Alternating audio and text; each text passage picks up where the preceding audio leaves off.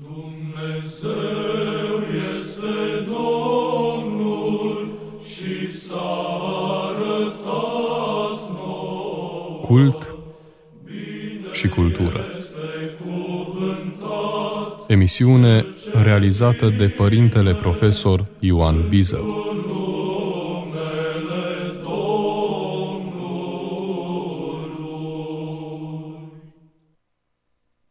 Dragi ascultători, îmi place să cred că aproape fiecare dintre dumneavoastră știți că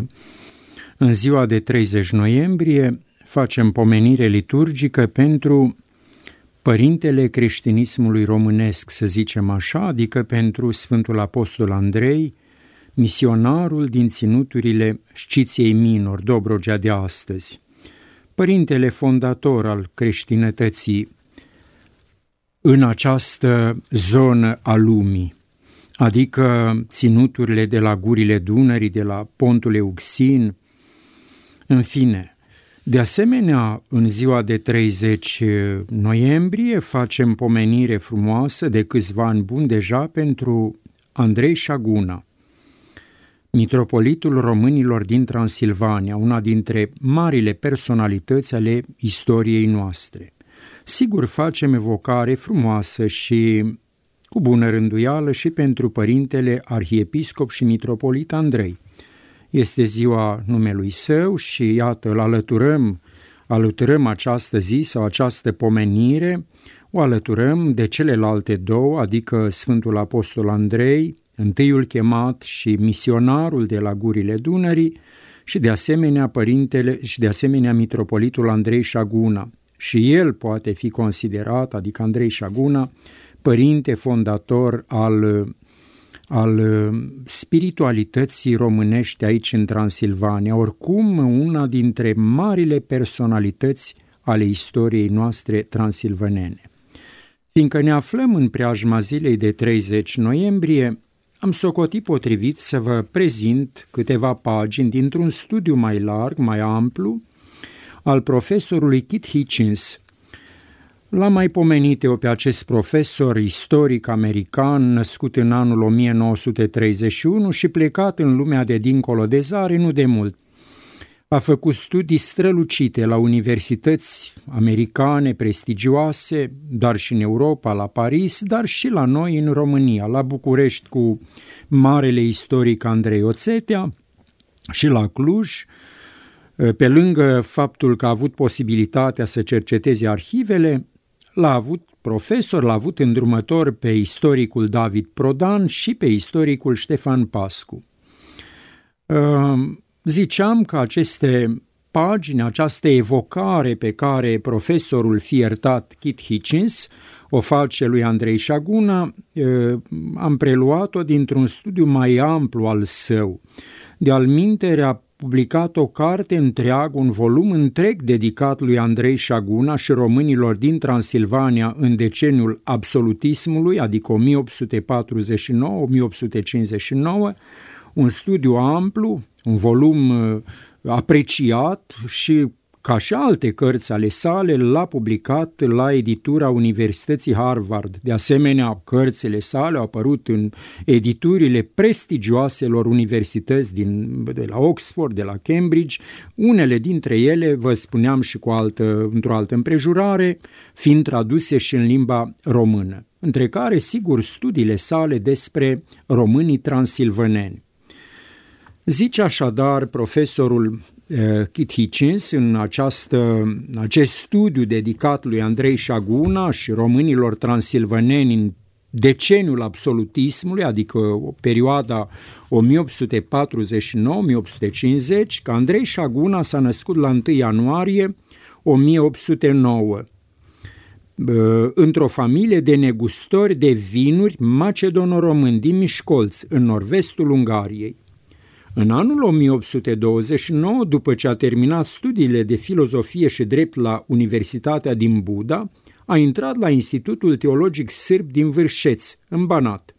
unde tocmai fusese înființată o secție română pentru a se pregăti în vederea carierei de preot ortodox. În urma intrării în ordinul Sfântului Vasile, aceasta se întâmplă în 1833, ascensiunea sa în ierarhia bisericească a fost rapidă, iar în mai 1845 a fost numit arhimandrit al mănăstirii din Covil, una dintre cele mai bogate din mitropolia sârbă în vremea respectivă. Abilitatea și conștiinciozitatea în îndeplinirea datoriei i-au atras admirația și protecția superiorilor săi. Când Vasile Moga, episcopul Bisericii Ortodoxe, fac o mică paranteză, Vasile Moga a fost sirotonit la Cluj în biserica din Dendeal, Biserica Ortodoxă din Deal. Așadar, revin când Vasile Moga, episcopul Bisericii Ortodoxe Române din Transilvania, din anul 1811, a murit în octombrie 1845, mitropolitul sârb Iosif Rajacici a obținut de la împăratul Ferdinand numirea lui Șaguna în funcția de vicar general al diocezei. În primul său an, Șaguna și-a concentrat atenția asupra unui program ambițios de reforme bisericești și asupra rezolvării unei sarcini dificile primite de la guvernatorul Transilvaniei, anume aceea de a liniști țărănimea din munții Apuseni, care era pe punctul de a se revolta deschis împotriva guvernului în urma birurilor nedrepte. Succesul reputat în amândouă cazurile l-a transformat în principalul candidat pentru funcția de episcop, iar la 5 februarie 1848 împăratul Ferdinand, la recomandarea lui Rajacici, a aprobat alegerea lui. Odată cu ungerea sa la Karloviț, în 30 aprilie 1848, el și-a anunțat programul, anume acela de a-i trezi pe românii din Transilvania, din somnul lor adânc și să-i conducă pe drumul spre tot ceea ce este adevărat și bun. În timpul Revoluției din 1848-1849, Șagun a oferit cauzei române o conducere precaută, dar devotată. A rămas credincios casei de Habsburg pe tot parcursul luptei, fiind convins că românii cu experiența și resursele lor atât de limitate, puteau să se apere de maghiarizare și să-și atingă aspirațiile naționale numai cu ajutorul acestea. A insistat ca mișcarea națională să respecte formele constituționale și și-a folosit considerabilă influență pentru a-i combate pe cei care doreau o rupere de Austria. El credea că împăratul nu va ezita să-i răsplătească generos pentru loialitatea lor. Serviciile aduse mișcării naționale au fost numeroase. El, Șaguna, a prezidat adunarea națională ținută la Blaj în 15-17 mai 1848, în care intelectualii au alcătuit un program de 16 puncte de autodeterminare națională, și tot el a condus o delegație la Viena pentru a-l prezenta împăratului. În vara lui 1848, la cererea împăratului și a consilierilor săi, a negociat cu noul guvern maghiar din Budapesta pentru a se ajunge la o rezolvare pașnică a diferendelor româno-maghiare. A fost autorul principal al petiției din 25 februarie 1849, prin care românii din Transilvania, Banat, Bucovina și Ungaria propriu-zise cereau unirea politică și autonomie în cadrul monarhiei. A apărat la Viena cu credință interesele naționale împotriva detractorilor săi în primăvara și anul și vara lui 1849, când devenise foarte clar că austriecii nu aveau nicio intenție de a satisface aspirațiile politice ale poporului său. Din toamna lui 1849, el a acceptat triumful reacțiunii ca irevocabil și a refuzat să mai conducă noi delegații de reprezentanți români la Viena pentru a prezenta petiții împăratului și miniștrilor săi, având convingerea că colegii săi se amăgeau doar crezând că delegațiile și petițiile ar putea schimba cursul evenimentelor. Îi îndemna în schimb să-și îndrepte gândurile și energiile înspre întărirea acelor instituții care le considerase pardon, care le conservase naționalitatea de-a lungul timpurilor de criză din trecut. La loc de frunte, printre acestea, credea el, se afla Biserica Ortodoxă, al cărei rit și practici le considera drept o expresie caracteristică a sufletului românesc și de a cărei forță și vitalitate depindea progresul spiritual și intelectual al națiunii române. Pentru ca Biserica Ortodoxă să poată face față cu succes acestei încercări, era absolut necesar, considera Șaguna, ca toate ambiguitățile privind statutul său vis-a-vis -vis de stat și de Biserica Ecumenică Ortodoxă de răsărit să fie eliminate. Era hotărât să pună capăt subordonării bisericii față de stat, dar și față de mitropolia sârbă de la Karloviț, considerând orice dependență exterioară ca un factor negativ. El se temea că atâta timp cât Biserica Ortodoxă din Transilvania nu era independență de interferențele din afară, orice progres pe care îl putea face ar fi fost anulat.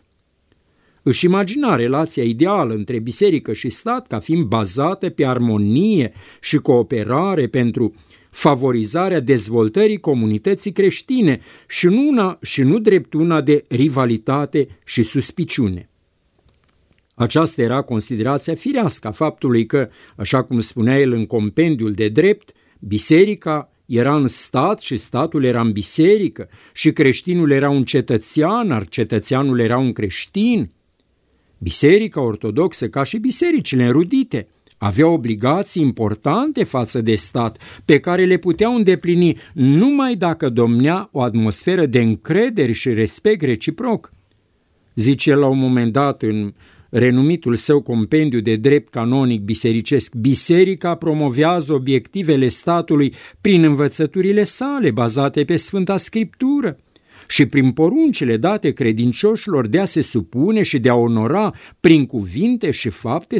și statului, să-și achite obligațiile și să apere statul împotriva dușmanilor săi. Statul, la rândul său, avea anumite responsabilități față de biserică, zicea Șaguna, dintre care cele mai importante erau respectul față de canoanele și instituțiile sale, ajutor material pentru operele educaționale și de binefacere și pentru cler, împreună cu recunoașterea dreptului bisericii de a-și conduce singură, fără amestec din afară, problemele sale pur religioase, instituțiile și proprietățile sale. Primul pas în stabilirea unei relații satisfăcătoare stat-biserică era, credea Șaguna, restaurarea mitropoliei ortodoxe de la Alba Iulia, care își încetase activitatea în anul 1700, când mitropolitul Atanasie și o parte din clerul său au semnat actul unirii cu Roma, punând astfel bazele bisericii greco-catolice sau române unite. Andrei Șaguna considera că numai aceasta, adică restaurarea mitropoliei ortodoxe de la Alba Iulia, ar fi așezat biserica sa pe niște baze constituționale solide. Pentru a se putea realiza acest pas trebuiau întrerupte toate legăturile între dioceza Transilvaniei și mitropolia sârbă din Karloviț, mai ales subordonarea primei celei de-a doua, în probleme de dogmă și administrație, subordonare creată ă, de către împăratul Iosif al II-lea prin decretele din 1783 și 1786. Fostul, protect, fostul protector al lui Șaguna, patriarul uh, Rajacici și ierarhia sârbească care dominau Biserica Ortodoxă în întreaga monarhie habsburgică, se opuneau invariabil oricărui plan care ar fi putut diviza biserica și astfel să o slăbească în lupta ei împotriva prozelitismului romano-catolic deosebit de activ atunci. La o conferință a episcopilor ortodoxi ținută la Viena între 15 octombrie 1850 și 2 iulie 1851, Șaguna a recunoscut inutilitatea continuării negocierilor cu sârbii și s-a hotărât să ceară rezolvarea problemei direct împăratului. S-a convins că de vreme ce legătura dintre Mitropolia Sârbă și Biserica Ortodoxă Română din Transilvania era rezultatul unui act politic, mai degrabă decât o legislație bisericească, putea fi desfăcută în același fel, printr-un simplu decret al împăratului. Eforturile sale de a restaura mitropolia erau mereu zădărnicite de catolici ultra, ultramontaniști ai birocrației austriece, în mod special de Bach și Leon Thun, ministrul cultelor și educației în din 1849 până în 1860, care au promovat romano-catolicismul în detrimentul ortodoxiei și protestantismului. Numai după discreditarea sistemului absolutist, împăratul și consilierii săi au aprobat în 1864 reînființarea Mitropoliei Ortodoxe a Transilvaniei. Ministrul Bach era în mod special preocupat de consecințele politice ale consecințele uh, uh, uh, politice ale politicii sale religioase. Credea că prin întărirea bisericii romano-catolice se va putea să se ajungă mai repede la centralizarea puterii statului.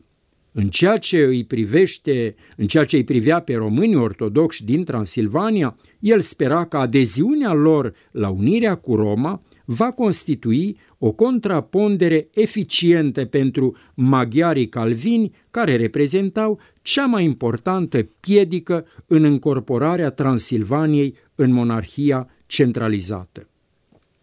Drept consecință, pe tot parcursul absolutismului, guvernul austriac s-a folosit de toate mijloacele posibile pentru a face unirea cu, Rom, unirea cu Biserica Romano-Catolică cât mai tentantă pentru românii din Transilvania și în același timp s-a opus oricărei propuneri importante făcute de către Andrei Șaguna pentru a da bisericii ortodoxe o nouă putere și coeziune.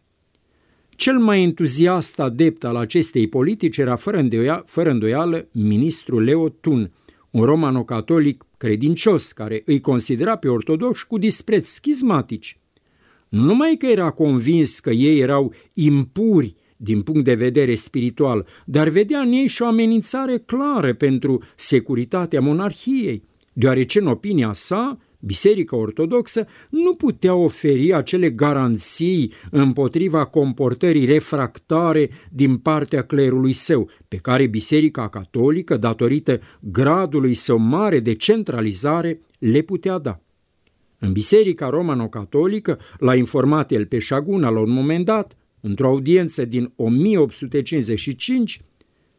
în Biserica Romano-Catolică, numeroasele consilii care asigurau respectarea legilor canonice și arhiepiscopii care supravegheau comportarea clerului limitau puterea episcopului, în timp ce în Biserica Ortodoxă din Transilvania, hotărârile unui episcop capricios, de pildă, n-ar fi putut fi anulate. Deci a, a conchis el, ministrul, guvernul se simțea obligat să-și mențină controlul strict asupra problemelor acesteia. Șaguna, pe jumătate amuzat, pe jumătate enervat, l-a asigurat pe ministru că Biserica Ortodoxă avea o lege canonică a sa proprie, pe care episcopul, care era în ultimă instanță răspunzător în fața lui Dumnezeu pentru faptele sale, era obligat să o respecte și că ea oferea statului o garanție specială de loialitate prin aceea că, spre deosebire de Biserica Romano-Catolică, nu putea să facă apel la autoritate mai înaltă în afara monarhiei. Dacă apărea vreo neregulă în guvernarea bisericii sale, aceasta se datorea factorilor externi, aș sugerat Șaguna, și era rezultatul mai degrabă a secolelor de subjugare decât a unor dereglări în structura ei, ori a defectelor episcopului său. Ostilitatea uh, ministrului Tun față de ortodoxie a încheiat el, era nemotivată, deoarece comunitatea creștină, deși împărțită în numeroase confesiuni, era una singură în adeziunea și învățămintele lui Hristos. Acesta a răspuns, aceasta a răspuns uh, uh, ministrul, uh, eu fiind catolic nu pot accepta. Opoziția ministrului față de ideile lui Șaguna se manifesta uneori meschin. De exemplu, el insista asupra folosirii negativului depreciativ, neunit în loc de ortodox, sau de cel ortodox răsăritean, propuse de către Șaguna. În ceea ce privea organizarea consistorului diecezan ortodox, ministrul avea obiceiul să nu ia în seamă nenumăratele petiții trimise de către Șaguna, ca apoi, după ce treceau luni sau chiar ani de, ani de zile, să ceară informații suplimentare. Maniera greoaie a birocrației imperiale austriece a fost de mare ajutor în această muncă de obstrucție astfel că numai la data de 9 august 1856, adică la șase ani după ce Șaguna a ridicat pentru prima dată problema, Consiliul de Ministri a căzut în final de acord să ia în considerare problema denumirii adecvate pentru Biserica Ortodoxă din Transilvania.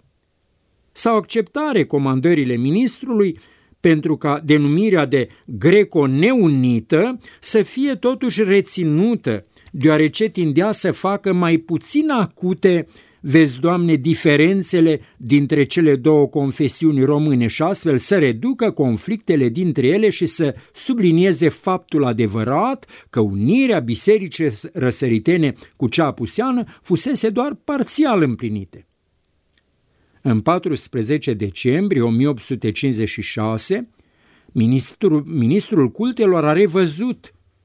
a revăzut concluziile Consiliului de Ministri și un dosar voluminos de documente ajutătoare și apoi a acceptat propunerea ministrului Tun de a amâna decizia până la studierea completă a tuturor petițiilor împotriva folosirii termenului de grec neunit. Lucrurile s-au oprit aici până la perioada experimentului constituțional din anii 60. Eforturile lui Andrei Șaguna de a obține controlul asupra proprietăților bisericii sale au rămas de asemenea fără succes. Erau patru proprietăți valorificate la aproximativ 130.000 de florini,